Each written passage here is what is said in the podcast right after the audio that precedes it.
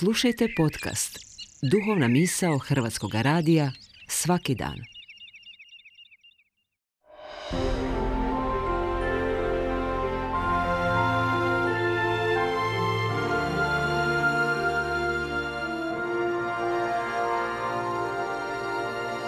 Duhovna misao.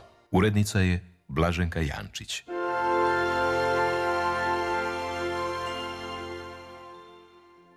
Dragi slušatelji, možda bi bilo logičnije da je prije dan pokojnih pa onda dan svetih, ali nema veze, isto su blizu i dobro su povezani, trebali bi biti. Možda više nego ikada kroz godinu ovo su dani živih. Drugih dana možda i nemamo vremena za bolest, sprovode, smrt i grobove. Ovi dani nas baš podsjećaju da smo živi, a to znači smrtni.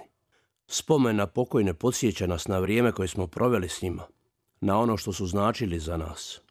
Posjeća nas na njihov trud, nekada potreban i blagoslovljen, a nekada besmislen i uzaludan. Groblja su posebna mjesta. Na njima ima najviše iskrenosti. Ima ciljeva koje u životu nismo ostvarili. Bilo je prilika koje smo propustili. Ima pogrešaka koje ne možemo popraviti. Na grobu se sjetimo razgovora koje nismo završili, uvreda koje nisu oproštene, rana koje nisu zaliječene, pjesama koje nisu ispjevane, tuge koja nije podijeljena, zahvale koja nije iskazana.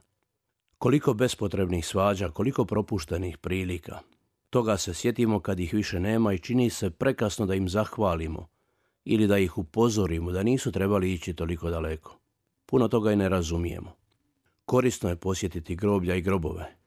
Nad grobovima plačemo, kitimo ih cvijećem, pjevamo pjesme, držimo govore, tražimo najprikladnije riječi, a oni, oni odgovaraju sasvim jasno i gromoglasno uporno pričaju priču o prolaznosti ljudskog života, o gluposti ljudske umišljenosti, ali i o ljepoti dobrote, snazi prijateljstva, uzvišenosti žrtve i važnosti i malih stvari, koje su skrivene od svačijih pogleda. Danas je prilika za novi početak, za lijepu riječ, pohvalu, zahvalu i podršku. Misao na umiranje potiče nas da iskoristimo svaki trenutak za dobro. Možda će sutra biti kasno, a preko sutra ni doći neće. Veli priča, razbolio se neki silni kralj od boljke koja inače spopada site i bogate. Nije više znao što bi poželio. Nađoše mu lijek. Kralj će ozdraviti onog časa kad odjene košulju sretna čovjeka. Propješačili poslanici sela i gradove i tek na kraju sretoše čovjeka koji pjeva. Bio je sretan, ali nije imao košulje. Priča nema jasno podrijetlo, ali sigurno pripada misalnom dosegu svih naroda i kultura. I sami znamo, potpuno sretnih jednostavno nema. Sretan je čovjek koji je u sebi zadovoljan. Biblija to zove blaženstvo. Biti blažen. Blažen je onaj tko je dobro povezan s Bogom. Ovdje na zemlji samo ponekad možemo doživjeti stanje apsolutne sreće. To su trenuci kad smo u skladu duha i tijela. Kad to doživimo, ne treba nam ništa. Ni košulja. I još jedna misao za kraj. Sretan i mudar je onaj tko izjutra kad se budi veli Danas želim biti bolji nego jučer.